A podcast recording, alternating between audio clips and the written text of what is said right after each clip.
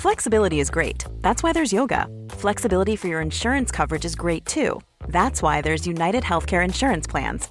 Underwritten by Golden Rule Insurance Company, United Healthcare Insurance Plans offer flexible, budget friendly coverage for medical, vision, dental, and more.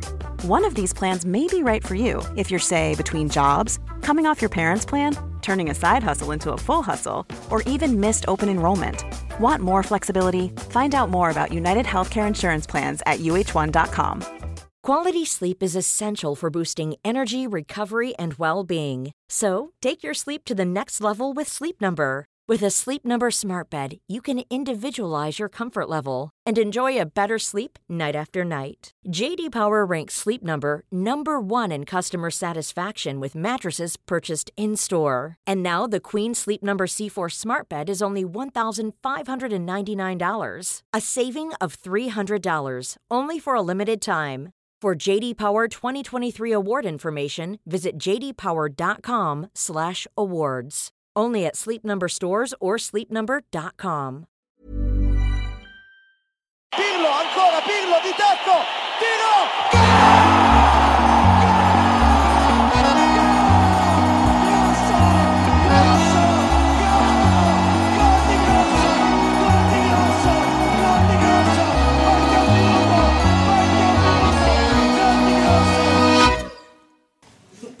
Eh, Stort tack som sagt för att jag får komma hit. Det är lite lugnare liv nu än när det där var. Det var för, för ett antal år sedan tror jag. Ja, då var det ju stökigt på många sätt. Men eh, jag såg ut att straffa mig ur från alla sammanhang så att nu har jag väldigt mycket fritid. Så det är skönt. Eh, ekonomiskt är det en mardröm. Själsligt och andligt är det ju fantastiskt på alla sätt att slippa hålla på och skriva massa saker som folk medvetet eller med illvilja eller bara för att jag har uttryckt mig klumpigt och eh, slarvigt väljer eller inte kan annat än missförstå. Så det är skönt att numera bara få ägna sig åt eh, fotboll i stort sett. Och då är ju en stor del av mitt fotbollsintresse är ju från den italienska sidan eftersom min far är italienare och mamma är svensk. Men jag är italiensk medborgare enbart, vilket jag är väldigt stolt och glad över. Eh, och vilket även har eh, lett till att man slapp göra lumpen om inte annat, när man var ung. Eh, för på den tiden när jag, när jag föddes då, då fick man ju pappans medborgarskap. Så min storebror som är sex år äldre, han är svensk medborgare, vilket han har försökt ändra på vid något tillfälle just innan han i sin tur skulle göra lumpen förut. Men då fick han Eh, eh, mammas eh, medborgarskap för att mina föräldrar inte var gifta. Sen han de gifta sig, sen fick, kom jag så fick jag då pappas. För min far har aldrig bytt medborgarskap. Eh, fast han har bott i Sverige sedan eh, början av 60-talet. Eh, jättekul bara för det första att vara tillbaka i Dalarna igen. Jag hade ju faktiskt för just några år sedan rätt mycket med Dalarna att göra. Jag var en del av Don Andersson-veckan under flera år och invigningstalade där. Hade även stoltheten att vinna Don Andersson-priset 2007. Vilket för mig är det bland den vackraste eh, Eh, man kan få vara med om och vinna ett sånt pris i en poets namn som han hade läst hela sitt liv. Och sen när de ringde från Don Andersson-sällskapet och sa att du har vunnit Don Andersson-priset. Det tog, tog två veckor innan jag fattade. Och jag ringde tillbaka flera gånger och vi mejlade och jag frågade om det var sant och om någon har förfalskat mejlet och allt möjligt sånt där. Det var helt... Eh, det var, det var overkligt stort att få vara där uppe på vid Lossastugan och få det där priset den där dagen 2007. Så det är någonting jag värdesätter oerhört. Sen eh, åkte, apropå att få sparken, vi kanske återkommer till en del av de grejerna sen, men jag åkte ut från Don Andersson-veckan sen när de fick för sig att jag var stod politiskt åt ett håll som jag inte står och det var en massa snack så då fick jag inte, men det är som det, det är lugnt. Men eh, jag hade mycket med Dalarna att göra under, under flera år. Jag skrev ju i Falu-Kuriren också, Dalarnas Tidningar, under flera års tid på kultursidan där, lite krönikor och lite annat. Eh, Jens Runneberg bland annat, eh, som, jag vet inte om han är kvar på Dalarnas Tidningar. Är han det? Han är underbar faktiskt, för han tog in mig. Det började 2002 var jag i Ludvika ihop med en kompis och gjorde en katastrofal föreställning som inte alls var speciellt bra. Och då fick vi en jättedålig recension och den var ju helt rättmätig och då blir man ju arg såklart eftersom den var, de hade rätt. Så då ringde jag till den här tidningen och det var Dalarnas Tidningar och då fick jag prata med just det Jens Rundberg. Som, som jag skällde ut efter noter då för jag tyckte det var fruktansvärt dålig stil av att de inte gillade det jag hade gjort. Och efter det så anställde han mig. Så man kan gå olika vägar lite beroende på vilket temperament. man- Jens Rundberg valde liksom, han verkar ju helt tokig, vi tar in den gubben. Det gillar man ju. Peace and Love har jag varit på flera gånger. Det, Just det, det är sant. Uh, under de här publika åren där som jag hade ett gäng. Uh, kanske ta det lite så mer Uh, i ordning så småningom. Men, men det var jättekul att få, få komma hit igen. Det var länge sedan jag var här nu, så det känns jättebra. Den italienska delen, om vi börjar där då. Det är ju som sagt min far som är uppväxt, född i, i Vicenza i nordöstra Italien, nära Venedig. Eh, I en liten stad eh, där. Ute på landet där, bland majsfälten. Eh, och eh, han kom till Sverige tidigt 60-tal, till Göteborg, SKF, i, som arbetskraftsinvandring. De hade ju skyltar ute på landsbygden, framförallt i Italien, där de raggade eh, arbetskraft helt enkelt. Eh, efter kriget det var många i Italien som som eh, hade det svårt och det var ju, liksom en, det var ju analfabeter och det var en oerhörd fattigdom och, och sådär. Och då kom stora svenska företag och lockade dit arbetskraft både från Italien, Grekland och Jugoslavien dåvarande och sådär och sa att eh, kom till Sverige, det, där är det, det är guld och honung och där kan ni jobba och tjäna pengar och, och sådär. Och delvis var ju väl det sant, även om de fick bo i baracker och det fanns inget rödvin och de visste inte vad vitlök var. För... Just det, den kommer exakt faktiskt. Jag har gjort en, den kommer därifrån. Men det, jag tror att det dröjde ett tag innan. Alltså du gjorde via i Gamlestan eller? Ja, Raggade han på det pappa eller var han? Nej, bra. bra. Han raggar på allt annat annars möjligen i så fall. Eh, men det är sant. Men de hade ju... Eh, det talades ju om Sverige på ett visst sätt då. Så när han kom dit så blev han väl liksom både... Det stämde ju naturligtvis en del och vissa grejer var ju såklart inte sanna då. Men han bodde där, jobbade stenhårt och sen gick han på Rondo en kväll i Liseberg, ett dansställe. Då var det väl någon form av nattklubbställe eller musikalställe numera och träffade då min, eh, min mor. Och det hade han ju sagt innan till sina häftiga italienska polare när han åkte upp. Han var väl en, strax över 20 då. Att nu ska man ju åka och träffa blondiner och sådär. Och blåögda svenska tjejer som bara går runt, om ni vet, på, på stan. Och mamma är ju brunett och mörka ögon, så hon ser ju nästan italiensk ut hon med. Men då träffades de. Hon var väldigt ung. Hon hade en kille, det struntade han i. Och hon med så småningom. Och så blev de då ett par. Då hade ju min mamma ändå liksom att det här är ju något äldre italienare, det är ju stökigt liksom. Så han eh, fattade väl det att det kanske inte blir någonting där, så han åkte tillbaks. Och så trodde väl mamma att då var det liksom ändå story där, det blir ingenting mer där. Eh, men min pappa eh, i någon sorts smyg fick för sig att han avslutade det han skulle göra på SKF Göteborg och åkte hem. Och hade tänkt att åka hem för att stanna hemma i Italien då. Men eh, valde att åka tillbaks utan att säga något till mamma. Så han åkte bara upp med tåg och ringde. Han gick av, han gick av i Kungsbacka, han skulle gå över Göteborg. Han gick av fel, men han gick av i Kungsbacka. Och så ringde han på något sätt i någon automat till morfar, då, hennes pappa, och sa att eh, nu är jag här på halvtaskig svenska. Så de fick komma och hämta honom där.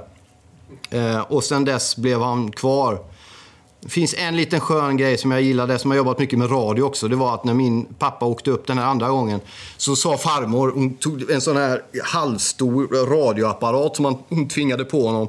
Som han skulle ta med sig upp till Sverige för att lyssna på italiensk musik i det, i det kalla landet. så han fick ta med sig den hela vägen upp där. Eh, Sen blev han då kvar och stannade i Sverige och jobbade som eh, vaktmästare på ett sjukhus. Och min mamma jobbade inom hemtjänsten. Och sen kom min bror 66 och jag kom 1972. Vi levde liksom ett hyfsat eh, normalt sånt här mögelskadat radhusliv i en förort till Göteborg och flyttade in till stan från den här förorten i slutet av 80-talet, början av 90-talet när det började gå bättre för min pappas eh, kusin, eller min kusins klädföretag i Italien som hette Aquaverde på den tiden. Eh, som gick väldigt, väldigt bra och det blev väldigt snabba pengar. Och som ofta när saker går ting väldigt bra i Italien och det är snabba pengar så är det ju svarta pengar. Va? Det är mycket sånt fortfarande i Italien på, på väldigt många olika sätt och vis. Så, ehm, och det, det måste vara gröna vatten. Exakt så grönt vatten. Och jag kommer ihåg en stor grej var när Robert Prytz, en stor svensk fotbollsspelare på 80-talet, satt i en direktsänd tv-sändning och hade på sig pappas, eller min kusins kläder i tv då och fick liksom reklam. Det här är liksom mitten 80-talet, det existerade TV3 fanns inte ens. Ja, ni vet, några av er var ju med ser jag. Så, att, ja. så det var ju liksom, det gick väldigt, väldigt bra men det var väldigt mycket snabba pengar, det var mycket svarta pengar, mycket konstiga pengar. Eh, och det var mycket åka och köra bilar genom Europa med kontanter i resväskor i bagageluckor och sånt där över gränsen utan att berätta det och sånt. Och det är mycket kan man säga om min pappa. Han är fantastisk på alla sätt och vis, nästan. Han är en av de bästa eh, kockar som jag överhuvudtaget kommit i närheten av. Han kan gå upp 25 och börja skala räkor. Han har ingen koll på någonting annat i sitt liv, men mat är liksom hans symfoni. Det är, då är det total harmoni, fullständig ordning, har koll på allting. Eh, men just det här med att köra svarta pengar på det, som i en deckare genom Europa, det är inte hans... Han börjar ju svettas redan, liksom. det går ju inte. Liksom. Så han, han, det stred emot honom väldigt mycket. Ändå när mina föräldrar skilde sig sen i slutet av 80-talet eh, så valde han att flytta tillbaks. 1989 var det, kommer jag ihåg. Då, då, skulle han lämna Sverige för gott. Jag var då 17, skulle fylla 18, Peter var över 25. Han kände väl att det, nu är det läge att flytta tillbaka till Italien och lämna Sverige då efter 25 år här.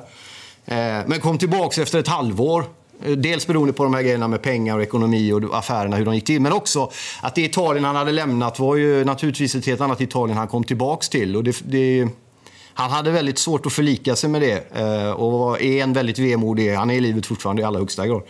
Eh, går runt i ett halvprogressivt kollektiv i Göteborg, dricker rödvin och ringer damer alldeles för ofta med konstiga... De dyker upp i olika... Jag vet inte vad det är. Eh, men han har det bra där. Och sen, eh, det, de, har, de har ett matlag där de turas om och, och lagar mat. Men han är ju mycket bättre än alla andra. Så han, kör ju, han kör ut alla i sitt eget matlag. Och så lagar han allting själv. Alla är nöjda. Och han sitter och säger vad var det jag sa? Da Cap och såna grejer. Och sen även när det är andra matlag kör han ut dem med och går in själv. Så det är bara han som är matlaget i hela kollektivet. Och, och det bästa är alla är nöjda med det för han är så bra. Vad är det för favoritmat då? Han gör ju ja, minestronesoppa. Eh, den är ju fantastisk. Och sen är ju pasta såklart. Allting han gör rör vid blir bara Mest, ja, ja, det är bara italienskt. Nej, nej, det finns inget annat alls. Det är liksom, jag tror han åt thaimat thai när han var 70 första gången. Och, nej, jag tycker inte gott till det. Ja, men du har ju inte ätit det någon gång ju. Nej, nej. Så testade han kokosmjölk. Ja, det var rätt gott, men det är... Na, du vet, lite så. så det är hur han gör det som är bäst, och det är ju bäst. Det finns ingen som gör godare mat. Så att det är ju bara att backa liksom. Men det tyckte jag, det, det minns jag så väl. Hur, hur liksom, jag fattade inte då när jag var så, i den åldern jag fattade kanske lite senare just det där att, att liksom man lämnar ett land som ung, kommer till ett nytt land och sen då att inte vara hemma någonstans, att vara hemma på båda ställena, men att försöka återvända till det som då var hemma. Och det är inte hemma längre och så ska man återvända till och så vidare. Det är, det är ju en grogrund för, om inte melankoli, så åtminstone någon form av vemod och rastlöshet och även rotlöshet i någon mening.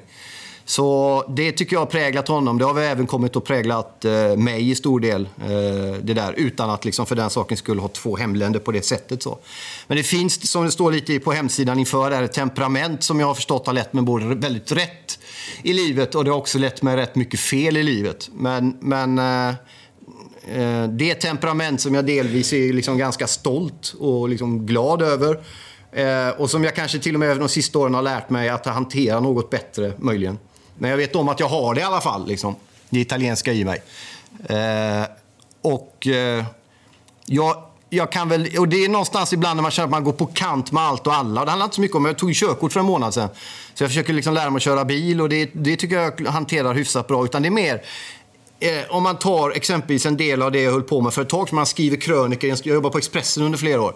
Att man la ner väldigt mycket patos, mycket hjärta, mycket energi. Pretentiös är någonting jag blir kallad väldigt ofta, vilket jag är väldigt stolt och glad över eftersom man tycker att man ska ha pretensioner med det man gör, annars ska man låta bli att göra det. Liksom. Men att man brinner lite i båda ändarna, att man lägger sitt hjärta på ett fat, att man tar ut det man har och visar det här är jag, det här är vad jag har, så här tycker jag, vad tycker ni? Och att folk blir arga och, och märkligt förnärmade av det, provocerade av den öppenheten. Eh, det fattade inte jag riktigt att det är någonting som går på tvärs rätt mycket liksom, med det svenska då, om man får vara generaliserande. Och det kan jag tycka är sorgligt i någon mening. Samtidigt som jag är övertygad om att precis under ytan så ligger det ju väldigt mycket oförlösta passioner, mycket sorg, mycket vemod, mycket ilska, mycket längtan, mycket andlighet, mycket saknad, mycket kärlek, förvirring och allt sånt där. Även hos alla människor liksom, i det här landet med. Men vi har lite, vi, vi har en ishinna emellan och sen kommer känslorna liksom. Och det kanske är bra i någon mening och ibland får man lära sig att hantera det om man är dålig på det. Eh, men jag, där har jag råkat illa ut många gånger. Hamnat, hamnat, eh, hamnat snett. Eh, när det gäller mitt eget liv, ska jag inte gå in på det allt för mycket, men en del kanske. Så kan man väl säga att eh, jag har, när det gäller yrkesmässigt så har jag liksom bara gjort grejer saker. Jag gav ut min första bok när jag var 20, 1992. Sen dess har jag gett ut 18 böcker till. Eh, Nästan en varje år sedan dess. Eh, jag har fått göra i stort sett allting jag drömde om att få göra. Jag har fått spela in skivor och turnera med mina rockidoler från när jag växte upp. Jag har fått skriva en bok om rockgruppen Imperiet med Joakim Tåström för er som minns dem. Jag har fått göra Karlavagnen i P4. Några av er kanske kommer ihåg och lyssnade på, på, den. på eh, den. Nu är det eh, Sanna Lundell tror jag på fredagar. Jag har fått, jag, har fått eh, turnera liksom, land och rike runt och uppträda för en massa människor. Och jag har fått göra allt det som när jag satt på Solrosen i Majna i Göteborg och fröstade och drack starköl hela dagen. Eh, drömde om att få göra och som jag ville göra och som jag sa till alla att jag skulle göra. Det har jag gjort också. Och ändå jag är liksom allt annat än nöjd och alltid numera fortfarande kanske lite väl ibland överdrivet förbannad över att jag inte har gjort mer, inte har nått ända fram, inte har lyckats med det och där är det slarv. Jag försöker bli, med god hjälp av hustru och andra, eh, mest hustru förut, se det som jag har lite mer än det som jag inte har, se det som jag har möjlighet att uppnå istället för det jag har förlorat och sådär. Eh, om vi ska ta den biten med att förlora saker så kan man ju se det på olika sätt. Eh, när det gäller att förlora olika yrken och sånt där.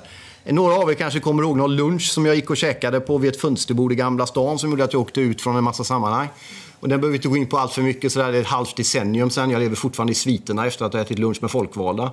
Eh, och det är som det är med den saken. Jag har förlikat mig med det. Det har lett mig väldigt mycket rätt. Det har, det har lärt mig, tvingat, tvingat mig att lära mig att se vem jag är, vem jag inte är, vad jag vill göra och sådär. Sen har jag fått gå det den hårda vägen och hade kanske, kanske uppskattat någonstans att det hade varit något mildare ekonomiskt framförallt, eller hela den här att när, apropå hur Sverige och Italien skiljs åt. Sverige är ett land där alla går med strömmen. Det, det är en sån här generalgrej man kan säga, men det är faktiskt på det sättet. För om någon säger att den människan är sån och sån, eh, håll dig borta. Då är det ingen som tänker, ja men vänta lite, ska vi kanske av den anledningen ta och kolla? Utan nej, då stänger alla av. Liksom. Vad händer nu? Det är underbart alltså. Ja, ja, det är lugnt. Och med, grej, med grejen med det här landet är ju att då gör, alla gör vad alla andra gör. Som exempelvis om vi tar mitt fall, när jag åkte ut från Expressen på grund av det där och några andra grejer. Då, då stängdes inte bara Expressens dörr för all framtid, det är ju fine. Hade det varit i ett annat land, direkt, om det var Norge eller Danmark eller något. Så hade de sagt att okej, okay, den där killen kan ju fortfarande skriva. Han klantade sig lite där eller han gjorde någonting. Men vi, utan nej, nej. Alla, alla dörrar stängdes av samma anledning. Därför att alla de här människorna känner varandra. Det är samma kotteri, det är samma utbildning, de bor på samma halvö i centrala Stockholm. De har druckit samma drinkar vid samma tid, vid samma bardiskar. Och du vet, de känner varandra, det är samma gäng. Jag kom från ett annat håll. Jag har inte gått någon utbildning. Jag har aldrig kallat mig för den senaste tiden jag kände att det kan nog börja göra. Kallat mig själv journalist. Jag har aldrig gått någon journalistisk utbildning. Jag är inte, de kommer inte från samma klass, samma ursprung, samma grej. Så jag har inte allt det där. Och det där syntes som en fördel i början. Det var väldigt bra att komma utifrån, knacka på så här, jag heter det och det, jag kan det här och kolla den naturkraften, det här är ju bra. Vi låter honom göra allt på Expressen. Så jag skrev två sportkrönikor i veckan, huvudkrönika i tidningen, skrev på ledarplats, gjorde resereportage, uh, hade två webb-tv-program, två podcast-tv-program och var med i Manspanelen med Leif GW. Ja, riktigt. Vi svarade på medelålders kvinnors kärleksbekymmer. Expert. Ja, exakt. Då kan man tänka sig den, den medelålders eh, kvinna, med all respekt för om det är medelålder inte, som väljer att höra av sig till Marcus Birro och Leif GW Persson med sina kärleksbekymmer alltså. Då får de vad de förtjänar i svar. Kan jag tycka på något sätt. Men det var, det var ju jätteroligt. Jag gjorde ju liksom allting på Expressen under en tid. Och det var fantastiskt. Det var jättekul och sådär. Men när det sen började blåsa, jag gjorde en del dåliga beslut, jag var med i en, dåliga, en del dåliga sammanhang. Eh, och jag, jag hamnade framförallt i ett läge där jag inte skötte mina kort. Och det där har bara, du måste sköta dina kort om du ska vara offentlig. Du måste vara smart. Du måste veta vad du ska säga. Du får framförallt inte säga, du får inte säga allt du tycker och tänker om det är så att det, du tycker och tänker inte riktigt går i paritet med vad alla andra tycker och tänker. Det är hela den här grejen. Ni vet om den där. Och den är fullständigt sann. Jag har levt igenom hela den skiten på en, på en, på en cirkel på 5-6 år. Jag har förlikat mig med det. Jag kan nästan garva åt det. Det är som det är. Jag har lärt mig väldigt mycket. Jag har framförallt kommit ut teskinna på andra sidan för att göra nu det som jag verkligen kärleksfullt brinner för och som jag dessutom får kärlek och respekt tillbaks på på. Nämligen att jobba med fotboll, framförallt då den svenska och den italienska. Sen är det mycket snåla, det är mindre, det är mindre folk som bryr sig, det är mindre pengar, det är mindre sådär. Men det är skönt. När det gäller en annan del med offentligheten också. När jag var ung och gick runt där i Göteborg med mitt eget namn skrivet i Tippex på skinnjackan. Ifall någon hade missat. Ja. Mitt Birro i Tippex. Ja. ja. Nej, det är, det är ju... Det är, men det hade jag i alla fall. Då var det ju väldigt viktigt det här att bli någon, liksom. Ja, inte bara för sakens skull vara med i någon dokusåpa, inte den grejen, men att bli någon. Det fanns, ett, det fanns en eld i en, det fanns en kraft i det som jag tyckte att jag gjorde. Jag tyckte att det fanns, utan att jag egentligen hade formulerat det för mig själv, så fanns det en kraft som var starkare än vad jag var. Den fanns både när det gäller mitt missbruk, som vi möjligen kan återkomma till, men också när det gällde den kreativa sidan. Att det här är någonting du har. Du har en talang här, du är bra på det här. Använd det. Du vill, jag ville nå ut, jag ville nå för Jag vill inte bara läsa dikter och stå och darra i några papper inför 13 gymnasietjejer eller 8 i någon garderob. Jag ville läsa liksom på, på Dalarock som det hette då i Hedemora förut, eller på Peace and Love sen, eller på Hultsfredsfestivalen, eller vara med i På spåret. Eller jag, vill- du vet, jag ville ju bli, liksom, jag ville visa hela den här världen. Och den grejen är ju egentligen en bra grej, tror jag. Uh, men det kan ju också leda en vilse tills att man tappar vad det är man i själva verket, vad det var som drev en ut från början på den resan. Och för min del, det som jag har försökt komma tillbaka till när det gäller det, början på den resan, det var att uttrycka sig. Att, fy- att bli berörd, att berätta för människor att de inte är ensamma i sina liv med det de känner. Och det är det jag försöker göra, det är det jag alltid har försökt göra. Sen när jag var och skrev en del grejer på, i tidningar och sånt där, en, en anledning också, det var inte bara att jag åt lunch med folkvalda eller var med. Jag skrev även som den första i kvällspressen om förföljda kristna till exempel i Mellanöstern och adresserade barbariet där, vilka det var och varför det var. Då, 2012, 2013, så var det ingen som gjorde det i Expressen. Så då blev jag jagad för att jag skrev saker som var sanna, för att folk inte skrev dem att de var sanna på det sättet. Så jag var först på det och då får man ta de grejerna. Liksom. Eh, och det får man liksom lära sig att- leva med. Eh, när det gäller, om vi då kopplar tillbaks lite grann till det italienska och fotboll. Hur många är intresserade av fotboll här inne? In- Ja, jag är blåvit ändå. Är du öisare? Det är ju underbart. Då är vi ju två. Jag sålde tidning när Rune Börjesson och Agnes Simon och Gunnar Gren spelade. Det är länge sedan. Men det är bra. Ja. Det är 60-tal, va? Eller är det 50-tal? innan? Nej, 60. 60 räcker du. 60, ja, okej. Ja. 50 och början på 66. Ja, 60. Jo då. Ja, men då ska vi inte stanna så jättelänge med det. Men min farsa håller ju på Juventus. Eh, och det kan jag ta kort varför han gör det. Juventus är ju den största klubben i Italien genom alla, genom alla tider och har vunnit nu framförallt sista väldigt mycket. Eh, de är ju allierade mycket med Fiat. Vad Fiat gjorde i slutet av 60-talet, eller förlåt, redan tidigare, efter kriget redan, var att de åkte runt och samlade upp alla de här arbetslösa eh, unga männen särskilt då, som var de som fick åka ut till, lämna landsbygden och åka till städerna för att jobba. Då var Fiat där och plockade upp dem och inte bara plockade upp dem och gjorde arbetskraft av dem eller gav dem arbete utan de fixade även bra alltså sociala reformer åt de här arbetarna. Eh, i någon, på den tidens premisser får vi säga. Det var ju inte, liksom, du vet, var inte facket så, men de gjorde ändå mer än gav dem jobb. De gav sig till att de fick semesterbostäder för barnen, eh, semestrar och åka till, tillbaks och sådär och kunde skicka pengar tillbaks och sådär. Vilket gjorde att Fiat, Juventus, många som då jobbar i Fiat började hålla på Juventus och flytta tillbaka till sina hemstäder. Så när Juventus åker runt och spelar i Italien så möter, kommer till Sicilien till exempel, möter Catania eller något sånt där. Så är det ju fler Juventus-fans på Sicilien som kommer och håller på Juventus än på Catania. Och det har att göra med att det var Fiat och att det hänger kvar på det sättet. På det sättet är italiensk fotboll unikt. Genom att man kan följa hur samhället utvecklas och hur, se hur fotbollen utvecklas och tvärtom. Eh, och nu är det ju bedrövligt. Man åkte ut mot Sverige som många av er säkert vet i november 2017 inför VM 18 och de har inte hämtat sig från den skiten än. Det är, det är totalt... eh, Det är, samtidigt som det var, jag var där nere under den när det hände och då tror man att ja, men det stora i fotbollslandet Italien, de är i sorg när Sverige slår ut dem och sådär. Vilket inte är sant.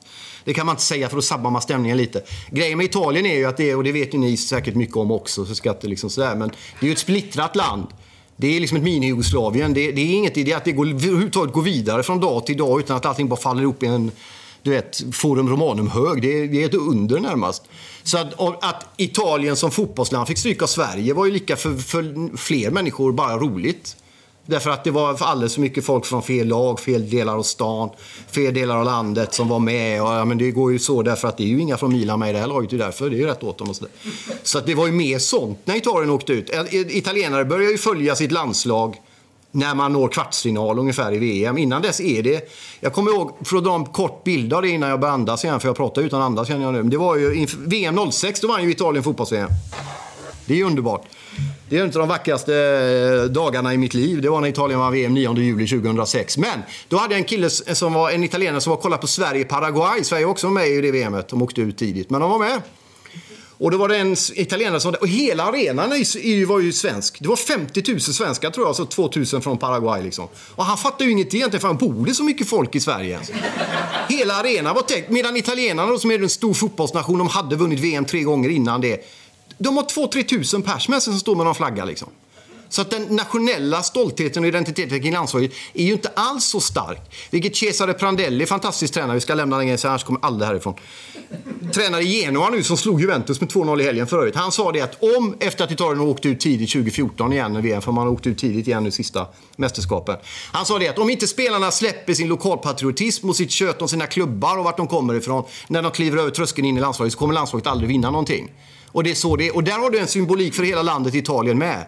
Det är därför det är så otroligt splittrat. Det är därför det är sådana dragningar mellan nord och syd och även mellan delarna av nord och i syd. Det är liksom ett land som nästan spricker hela tiden, vilket gör det till ett fantastiskt land att älska. Ett fantastiskt land att vara i att- Ett fantastiskt land att vistas i. Men det är ett väldigt svårt land att leva i. Av många anledningar. Och det här är en av, det är därför också som man numera på gatorna i Stockholm kan höra mycket italienska mer än man gjorde förr. Och det är inte bara turister som tar Ryanair upp, utan det är folk som flyttar hit. För att det, går, det är svårt att leva i Italien helt enkelt. Och det handlar mycket om... Mycket italienska studenter här uppe. Ja. Ja, bra. Trivs de då? läser inte svenska, utan de läser ju engelska, de läser matematik och allt annat. Ja. Ja, ja men det... Och Det det glädjen av i vår förening också att njuta av. ja, det är bra. Det är bra. Och det tror jag är, det kommer bara bli mer det. Eftersom det är som, som det är med, med det. Liksom. För det, det är ett stökigt... alltså att det är bökigt där nere i Ja, det är svårt. Eh, Samtidigt som det då är liksom ett fantastiskt land. Eh, Och, och allt det där gäller ju att få ihop och det, det, det, det är tufft. Jag har släktingar kvar så som jag tyvärr inte träffar så jättemycket. Men de bor ju då i Ferrara och i Vicenza utanför Venedig. Så, Ehm, men just när det gäller fotbollen kan vi tycka vad man vill om. Men det har blivit liksom den delen av det italienska som har fått representera Italien för mig. Därför har jag ju kommit att hålla väldigt mycket på Italien i landslaget. Och eh, hade man bott i, Italien och varit hälften så hade det det svenska. Alltså det blir ju på något sätt det man lyfter fram och det italienska blir när landslaget spelar fotboll. Och då har man ju fått vara med om två VM-guld och det var ju 82 eh, när jag var 10 år vann de i Spanien där mot Västtyskland i final. Och sen slog man ju då Frankrike på straffar 2006. Eh, då min pappa, jag har aldrig sett honom så blek i hela mitt liv alltså. När han satt bara... Jag tror jag måste sätta mig ner, sa han och låg ner när han sa det. Då vet man att man är... Eh, innan pa- 2006. 2000, 9, 9 juli 2006 i Berlin. Det var då han eh, låg. Ja, han låg ner och sa att han var tvungen att sätta sig ner. Eh, när Fabio Grosso skulle slå in sista. Eh, innan paus ska jag bara dra den grejen. Innan vi, sen efteråt ska vi inte prata så mycket fotboll tänkte jag. Men bara dra varför, hur stort det kan vara. Apropå italienska föreningar också. Om vi börjar då VM-historiken, det är en klassiker. Men vi börjar med den 1990. Då var jag 18 år. Då var ni också, eh, ja. Där, däromkring. Och då. Va? Jag ser gråtfärdig ut.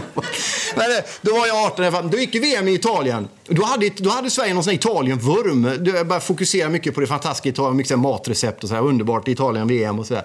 Eh, och satt och kollade på det där. Och då, åkte de ju, då gick de till semifinal mot Argentina i Neapel. Maradona spelade i Argentina i Neapel, Napoli då. De hade vunnit i sista gången. De, de har inte vunnit sen dess, men de vann då. Och det var också för ytterligare en bild av hur splittat landet är. Då gick Maradona inför den semifinalen ut i italiensk press. Hade stora presskonferenser i Neapel. Med sig klassisk Neapel-bakgrund. hängde sån här gammalt, du vet, sån här Lady Lussen-tvätt och baracker och halvnakna barn spelar fotboll med hundar i några trälådor och sånt där. Folk dör. Och skitsamma. Den här maffiagrejen. Så han gjorde en presskonferens där han sa så här, rent ut. Alla ni som, som bor i Neapel och Syditalien, håll på Argentina. Vad har Italien någonsin gjort för er? Inför en semifinal. Tänk om de skulle göra det här mot, om du vet, något land skulle möta Sverige. Håll på Norge istället liksom. Och, och jag kommer ihåg de här, jag läste ju om det då även långt efter sen, men det var ju två, tre dagar där det stod och vägde, verkligen. Det här var ju stökiga tider i Sydeuropa när det gällde den här typen av inte bara den här typen av konflikter, men Jugoslavien var ju mycket värre. Men ni fattar, det var, ju- de, han byggde ju på de här oerhörda slitningarna som fanns och finns. Och det stod verkligen och vägde inför den här matchen. Och sen så kommer de in på arenan, hela Neapel är det fullsatt och det är så här. Och då kommer det, glöm aldrig, en stor banderoll som vecklades ut och som rullade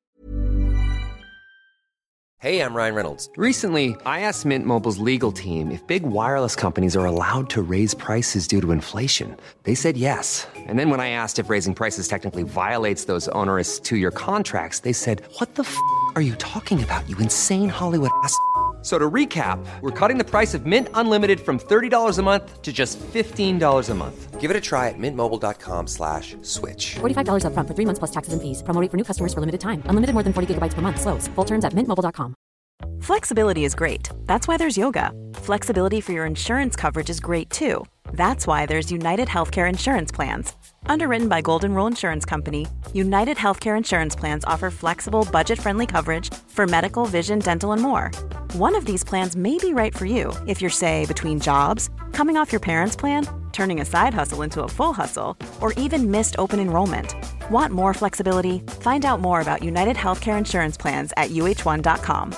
Quality sleep is essential for boosting energy, recovery, and well being. So, take your sleep to the next level with Sleep Number. With a Sleep Number smart bed, you can individualize your comfort level and enjoy a better sleep night after night. JD Power ranks Sleep Number number 1 in customer satisfaction with mattresses purchased in-store. And now the Queen Sleep Number C4 smart bed is only $1,599, a saving of $300 only for a limited time. For JD Power 2023 award information, visit jdpower.com/awards. Only at Sleep Number stores or sleepnumber.com. över San Paolo. Det stod “Förlåt Diego, men vi är trots allt italienare”. Så det blev att de höll på Italien. Sen vann Argentina på straffar då, den grejen. Då åkte de ut på straffar 90. Då, och sen 94 då hade jag upptäckt italienska föreningen i Gamlestan i Göteborg som var ett fantastiskt ställe. Där man kunde få en pastatallrik och två flaskor vin, för det var ofta två flaskor vin, alltid då. För ja, men 50 kronor. Det var jättebilligt. Och så var det grappa och sen var det limoncello och sen var man ju väck i halvlek. Men det var, det var ju fint. På det, det var innan... Det är I Gamlestan, vid, mittemot SKF, i parker. Där Bingolotto spelades in. Jaha, det är Gamlestadsfabriken. Ja, exakt. Där var det.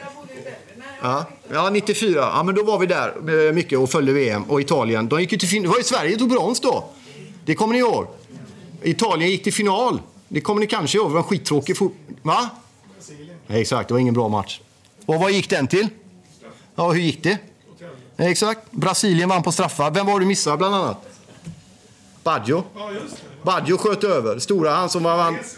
Baresi missade också, men det är precis bra. Men det snackas bara att Baggio missar. Ja, de som inte är intresserade av fotboll de har ju lämnat lokalen nu. Du vet.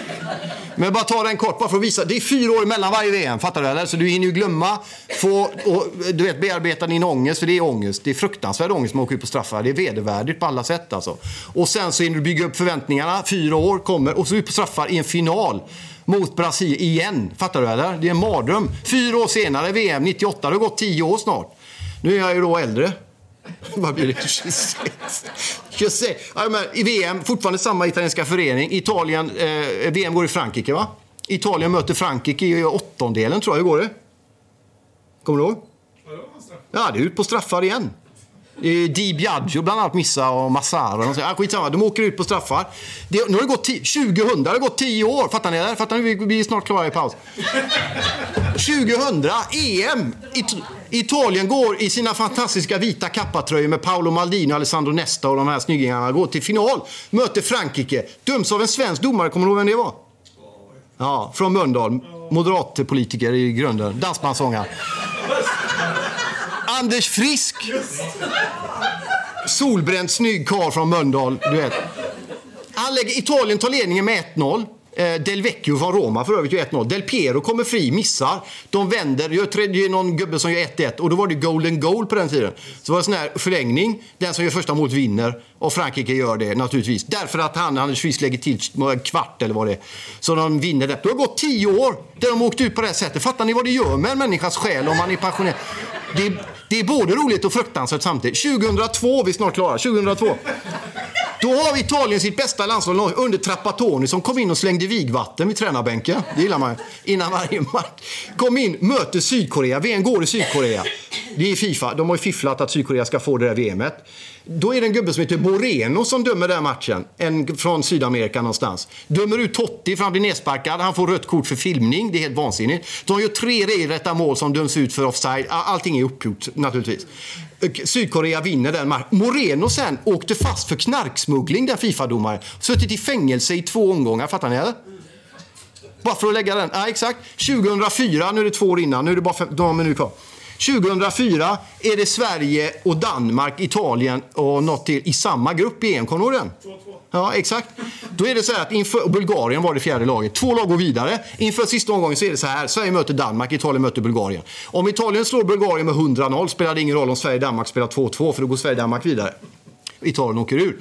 Då är det en italiensk reporter som frågar han Lasse träningsoverallen Lagerbäck, frågar honom du, ni är ju så här brödrafolk och grejer, ni träffas ju och ni är vikingahjälmar och skit och sup. Ni hänger ju ihop liksom. Det är klart att ni spelar 2-2.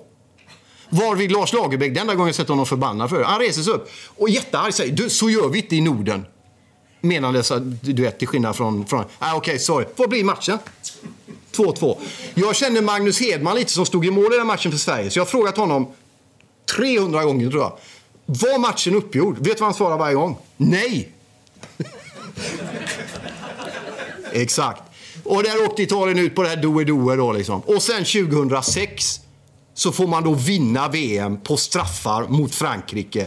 I semifinalen mot Tyskland, Del Piero som missade i finalen mot Frankrike sex år tidigare, kommer fri på samma kant, har samma läge, står 1-0 i samma utsatta läge, sätter den. Fattar ni?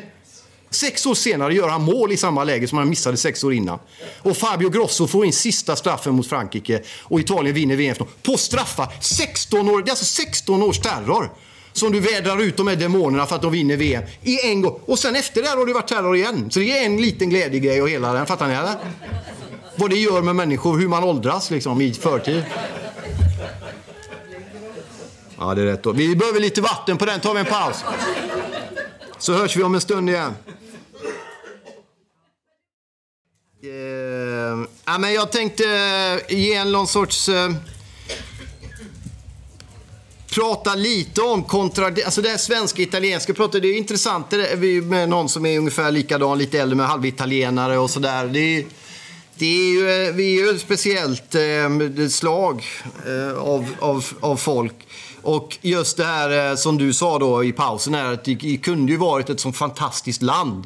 Det kunde varit ännu bättre. Det hade kunnat, om det inte var det som, som vi var inne på innan här med korruption med vänskapskorruption, inte bara pengar i korruption utan det handlar om vem som känner vem och varför och hur länge man har känt någon och om man kan hjälpa någon in och på vilket sätt och vad tar alla pengar vägen och, och det som du sa också det finns regioner som går bättre än hela Grekland, ekonomin, liksom små landsändar. Vart tar alla pengarna vägen när det inte... Det är massa saker som inte fungerar och allt det där föder en otrolig frustration hos människor och också närmast en vanmakt. Och ett, ett så rikt land som Italien hamnar i ekonomiska trångmål som gör att människor, som det var för några år sedan, eh, närmare ett hundratal, vad jag vet, bara tog livet av sig helt enkelt. För att de, var, de riskerade att förlora sina gårdar eller förlora jobbet bara, eller vad det än var när det finns pengar. Det finns hur mycket pengar som helst. Liksom. Och det handlar ju i någon mening om att det är en svag stat. Alla länder med svaga stater utbildar ju maffiaväsen av olika slag. Sen kan man kalla maffian för olika saker. Man kan till och med undvika att kalla det maffia. I Sverige kallar vi aldrig något maffia. Vi tror att vi är så... Liksom, du vet, här är det ordning och reda och det är ingen som gör något. Och det pågår ju så mycket grejer här. Men vi har en självbild av att det ska vara liksom så otroligt bra och så. Men men det är ändå såklart mycket mindre korruption i Sverige än vad det är i Italien. Och det beror ju på, det kan man ju tycka vad man vill om. Det är liksom två halvtaskiga grejer i någon mening. Men Italien har alltid haft en väldigt svag stat. Eh, och haft en väldigt dålig tilltro till, till, till, stat, till staten. Jag vet när de skulle ha, så här, bi, det kom lite senare i Italien, men att man ska ha tvungen att ha bilbälte på sig. I Neapel då, återigen, gick ju bräschen på den grejen. Då sålde man t-shirts där det såg ut som om man hade bilbältet på. För till och med en grej som är bra för att rädda, för att rädda livet på en själv. Nej, fan de ska inte... Ingen jävel ska tala om för mig vad jag ska, vad jag ska göra liksom det är lite den där, om jag vill röka här på bussen, ja men det är rökförbud. Ja men jag vill, liksom, det, är, jag, det är lite den känslan. Och den är ju skön till viss del, men den kan bli rätt tröttsam också. Framförallt om man aldrig har tilltro till någonting. Om en stat kan ju vara vad som helst, men kan ju också vara ett gemensamt kollektiv som vi ihop är med och, och delvis bygger upp. Och därmed, i och med att vi hjälper åt att bygga upp det, så kan vi känna tillhörighet till det och därför har vi respekt för det och så vidare. Då är det ju en bra grej i någon mening.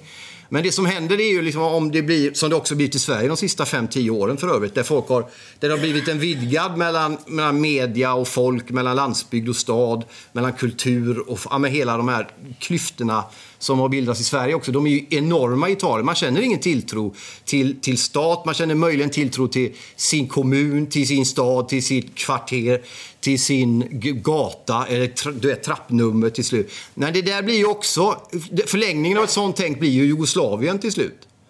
Där min portuppgång är bättre än din portuppgång. Om inte du så kommer vi och skjuter dig i din jävla portuppgång. Fast det är samma. Det, det, finns sådana drag i Italien. Det är inte lika uttalat som det var i förra Jugoslavien, men det finns ju där. Liksom. En något lättare, lightare variant av det är ju mat som vi var inne på. Liksom. Om du åker en bygata där så är polentan är ju god här men 10 meter längre bort vet de inte vad de håller på med. Liksom. Men det är samma. Men det där är ju liksom, men när det gäller statgräns så är det ju just för att det, är en svag stat så kommer det in starka aktörer, maffia, som kliver in och tar det ansvaret så att säga. Och som bygger sin Eh, och då finns det också människor som öppet, mer eller mindre, anammar den livsstilen eller säger sig tillhöra de, de grupperingarna och som tycker att okej, okay, men då har vi någon som kommer och, och sköter det här. Någon rensar liksom. Någon måste ju hämta soporna till slut. Typ. Vi hade ju Thomas Lappalainen. Ja, fin kille. Känner karln. Ja. Han är bra. Han pratade om, eh, om maffian. Ja. Vad sa han då? Och det står på vår hemsida. Ja, okej. Okay. Jag kollar det. Han kan mycket mer om maffian än vad jag kan. Han har skrivit flera böcker om det. Det har inte jag gjort. Ja, det är bra. Eh, men som sagt, det finns ju, det finns ju en sån där. Men jag, jag tror att man gör ett misstag om man som svensk solar sig i någon sorts självgod glans och tänker att, som Lars Lagerbäck gjorde lite grann i mitt snabba anförande innan paus, att sånt där är det ni gör, här har vi det liksom mycket bättre. Det är den första början till att börja bygga en parallell stat. Det är när man inbillar sig att man är bättre än någon annan för att man är på något sätt så det tror jag inte riktigt heller på. Men det är klart att det är, det är mycket, mycket mer maffia och sånt i Italien. Samtidigt som det, de sista 10-20 åren även har kommit en folklig vrede mot maffian som inte har funnits tidigare. Den är inte tillräckligt utbredd. Det är, tillräckligt, det är alldeles för många människor, vanligt folk, som fortfarande tjänar på maffian eller som är rädda för maffian eller både och. Vilket gör att den fortfarande kan leva vidare. Eh, och det är fortfarande också statens fel.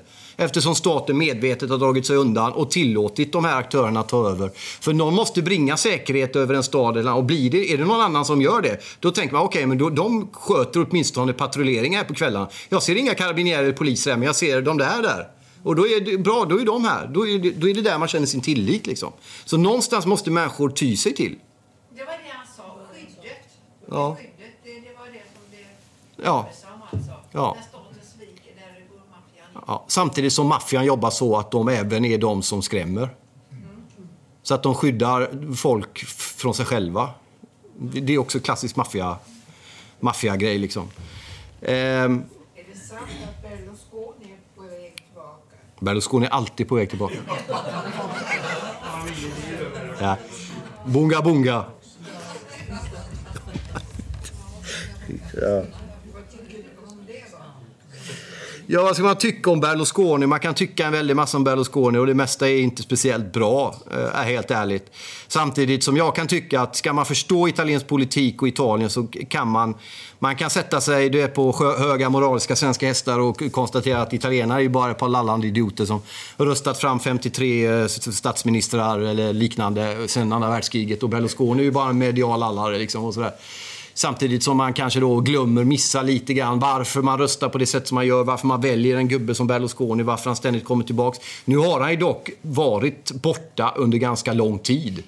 Så att någonstans har han ju faktiskt fått ta sitt straff för vad han har gjort delvis och hur han har klantat till det och sådär.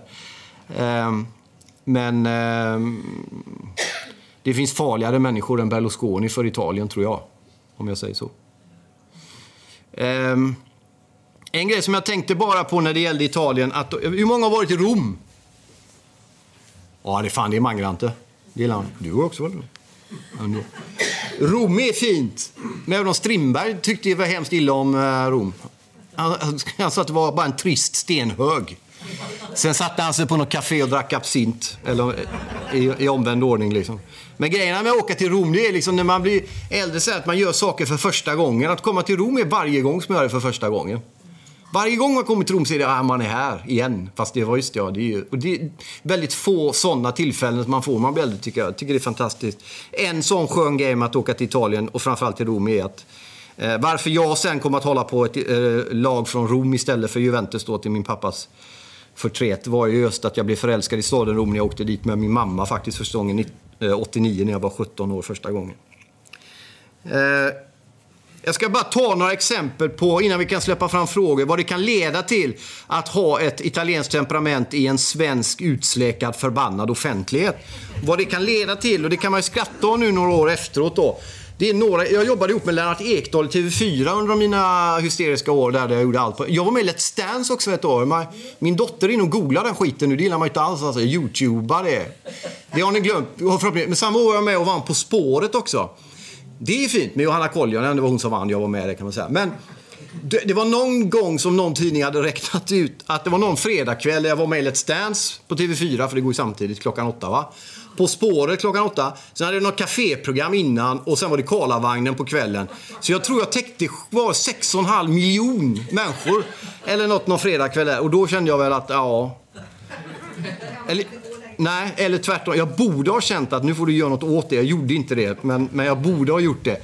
Eh, hur som helst, jag jobbar på, på, några bara exempel på vad som kan hända när det kommer liksom det italienska och svenska möten blir bräckt vatten av de här två kraftfulla floderna som möts. Det ena är en gång som vi hade ett, jag jobbade med Ekdal i ett kvällsöppet på TV4, gick sent torsdagskvällar. Eller onsdagskvällar var det. Och så hade jag, det var Lennart Ekdals show, men jag var sidekick. Så jag fick ungefär 20 sekunder innan reklamen på slutet säga någonting. Men det ungefär det jag fick av Lennart Hitler. Men var, jag var nöjd över den grejen. Men då hade vi något om Ullared, tv-program. Hur många, hur många har sett programmet Ullared i går kanal? Har ni? Nej. Okej, okay, men det är i alla fall ett program. Det är klart ni har sett det. Ni vill bara liksom... Här, Nej, okej. Okay. Men ni som inte har sett det då. Det, det, man, det är så halvpackade damer från Sölvesborg som åker bussar upp och så går de i några varuvagnar, du vet, med vagnar och så lägger de och handlar och den som har handlat mest vinner. Det, du vet, duschtvål för 25 000 eller något Då pratar vi om folklighet och det här programmet var nytt då. Så jag kritiserade det och sa att det är inte folklighet. Ullared och de här tv-programmen där de hånar vanligt. För det där är ju ett program som hånar de människorna som är där. De förlöjligar att de har gymnastikbyxor. De, de garvar åt dem, säger till dem att ni kommer bli kändisar om ni visar det kvittot mot den här stapeln för att ni har handlat duschtvål för 12 000. Det är jätteroligt, så visar vi det för folk. Och så tror de att det är folklighet och jag var skitsur på det. Jag sa att Lill-Babs och Lars Forssell, när de sätter sig och dricker whisky ihop som de gjorde innan de dog då, nu. Men ändå, innan då, så gjorde de det och skrev låtar. Det är folklighet! Fattar ni eller? Gunnar Ekelöf är folklighet. Karin Boye, Dan Andersson apropå Dalarna, det är folklighet. Ullared är inte folklighet. Det är att göra folk till idioter och slagermusik på tre minuter och skit. Det är inte folklighet. Fattar du eller? Vi kan mer, tänkte jag. Och då sa jag det eftersom jag brukar säga det jag tänker på den tiden. Och det blev liksom, du vet, det var krismöten på TV4 och han var folkförakt och det var så här, första sidor i tidningarna och vilket svin jag var som hatade folk. Då, då borde jag börjat fatta, men det gjorde jag ju inte. Så jag fortsatte ju. Så då var det, när jag hade hybris, då tänkte jag kan ju ta över hela världen. För jag har aldrig känt att något stoppar mig med någonting. Vilket ni kanske märker. Den enda som stoppar mig, tack gode gud, det är Gud och jag själv nu då delvis med, med halvgudomligt och även mänskligt bistånd ibland. Så stoppar mig. Men då hade jag, jag kände att det finns inga gränser för vad jag kan göra och inte göra. Så jag tänkte, när jag hade precis blivit, just det, för Ekdal slutade, så jag skulle ta över Kvällsöppet och bli programledare och få en egen sidekick. Eh, och då tänkte jag så här, ja men det verkar ju kul, men jag kan väl bli partiledare för Kristdemokraterna samtidigt? tänkte jag, för det var, eh, var ju dåvarande, Göran, hur många kommer ihåg Göran Hägglund? ja, det är två, två. Han sa så här att alla som känner sig manade att utmana honom skulle träda fram. Ordagrant. Och det gillar man ju. När någon säger prata bibliskt, då går jag igång. Jag gillar det. Så jag tänkte, jag träder fram. Så jag, så jag tänkte, jag, och alla brydde sig om allt jag gjorde på den tiden. Så det blev ett herrans liv om att jag skulle bli partiledare för KD. Och jag tänkte, hur svårt kan det vara att du vet, gå runt i kostym och debattera i TV? Jag kommer ju vinna varenda... Jag kommer ju du vet, bli Ebba Busch innan Ebba Busch. Så jag tänkte, det är bra. Tills någon sa på TV4, men du vet, du, du kan ju inte vara programledare för debattprogram om politik och vara partiledare samtidigt. Och då fattade jag, nej okej. Men då tog jag upp det fina exempel Gustaf Fridolin. Om någon känner det? Gammalt språkrör. Eller gammal, han är ju 13 jämt. Men nu vet, han är fel, jag känner karln. Han är ingen fel på, han är fantastisk. Han satt ju för Miljöpartiet och jobbade för Kalla fakta på TV4 samtidigt. Det funkar ju, men han var ju miljöpartist och alla är miljöpartist på TV4, du vet, så det är inga problem. Däremot när det är KD då blir folk skitförvirrade, det gillar de inte alls. Du vet. Så då åkte jag ut från Kvällsöppet och åkte ut, ja, alltså, jag fick sparken från Kvällsöppet och så sa jag till KD, nej det går inte. För, innan, så jag tänkte jag får behålla, men jag åkte ut från båda. Så på morgonen var jag både möjlig partiledare och programledare. På eftermiddagen hade jag inget av det. Så jag fick starta ett webb-tv-program på Expressen istället. Men det är en annan... En annan. Men då, där borde man också ha fattat. Liksom. Då kanske jag började fatta. Eh, och den sista exempel jag ska ta innan, innan vi kan gå in på lite frågor, tänker jag. Det är Eh, när jag skrev, eh, något allvarligare det men jag skrev väldigt mycket om förföljda kristna. Jag skrev om kristna överhuvudtaget, om min kristna tro i Expressen. Jag skrev krönikor varje vecka i Expressen, varje onsdag. Eh, många, alltså en miljon läser ungefär de krönikorna eh, varje vecka. Eh, I särklass mest läst av alla, eh, efter GV. GV har alltid mest. Men efter GV var jag den mest lästa krönikören. Eh, välbetald, hyllad, allting var fantastiskt fint. Sen började jag skriva om förföljda kristna och då började tidningen att knorra och inte tycka att det var speciellt bra. Förrän jag visade de reaktionerna på just de krönikerna. För varje gång jag skrev om kristen tro eller om förföljda kristna så var det liksom, då kunde de mäta hur många som hade läst och klick och allt det där som de räknar framgång på. Jag kunde även visa en massa reaktioner jag hade fått som var liksom Sen kunde jag skriva om andra grejer och ingen brydde sig. Men varje gång jag skrev om det så reagerade folk. Så jag, jag fick hållas, jag fick hållas. Tills jag skrev en krönika om förföljda kristna i Mellanöstern. Jag skrev bland annat två grejer. Sen ska vi lämna den här biten bara för att det är så skönt att lämna den. Men jag tycker det är för att visa en bild av hur skillnaden i temperament och hur det kan gå i sanningssägarfrilandet Sverige. Där alla älskar olika och alla är så glada över att man får tycka och tänka fritt. Då skrev jag en krönika om förföljda kristna. Jag skrev att kristna är den religiösa grupp i världen som är mest förföljd. För så är det. I särklass. Och det kanske du och jag vet, men jag tror att de flesta kanske blir så här. Va, är det inte... Kristna är väl alltid i överläge liksom? Nej. Kristna är den religiösa grupp som är mest förföljd. Överlägset över hela världen. Det är värst i Nordkorea, för övrigt. Det är de som är värst. Men i Mellanöstern så eh, är det militanta muslimer som mördar och fördriver kristna. Och det skrev jag. Och det här var 2012.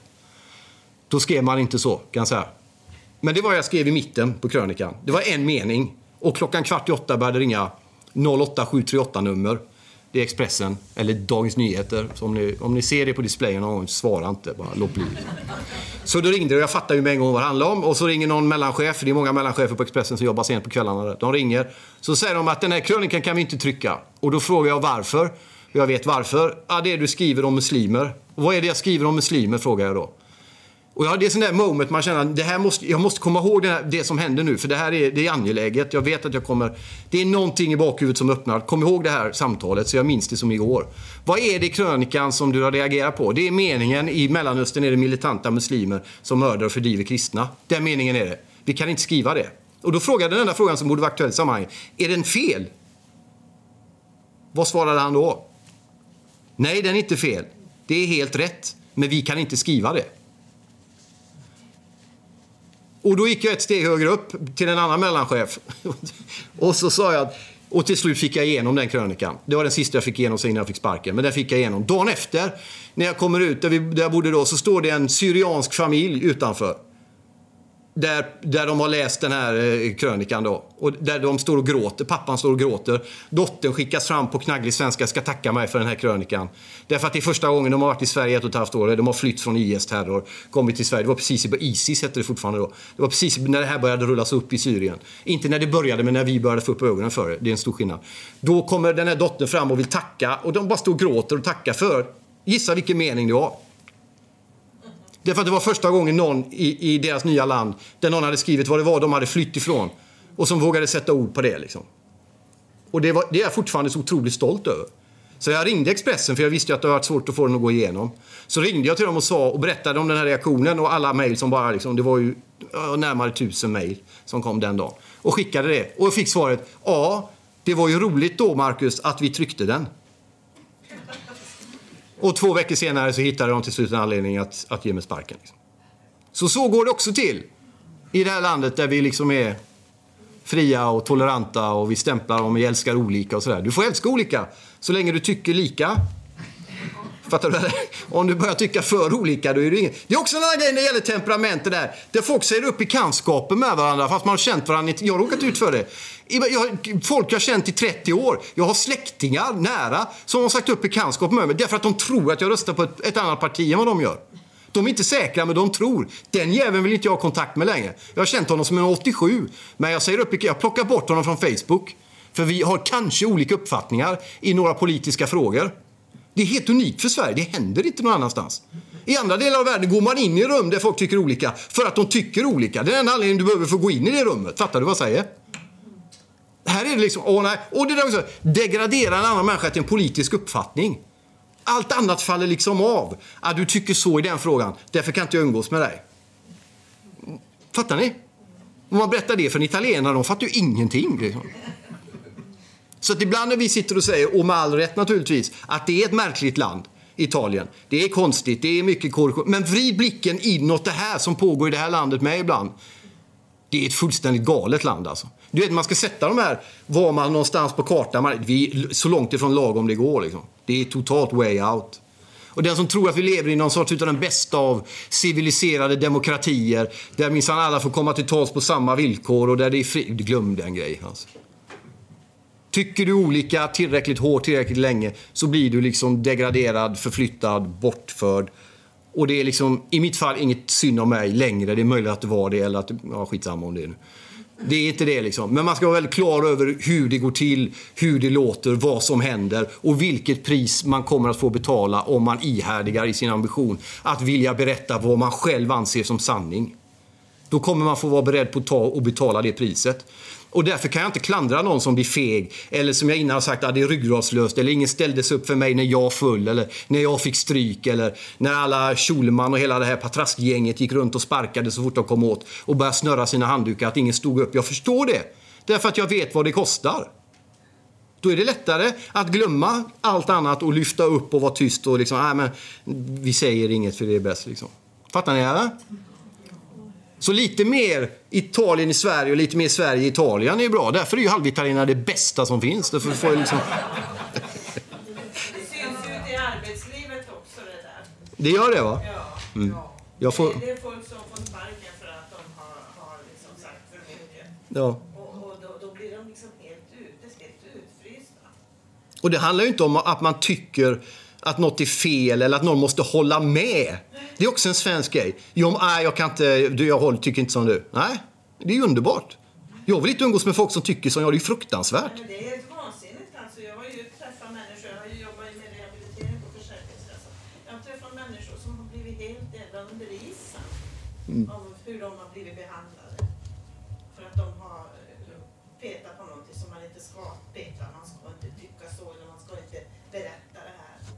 Nej. Och sen var ju, precis, det där pågår ju under en tid, liksom får, jag får ju också många sådana, det fick inte så mycket nu längre eftersom jag inte håller på med det. Men, men jag menar, det här är ju de mindre, min var ju mycket större då eftersom det blir så offentligt allting. Men det här pågår ju precis som du säger i det lilla, i vardags, i yrkeslivet, överallt jämt. Ja, nu vill jag inte peka finger åt Sverige, det var inte därför jag kom hit. Men, men är det någon som har några frågor vi kan eh, runda om eller föra några argument kring så är det ju alltid kul. Nej, exakt.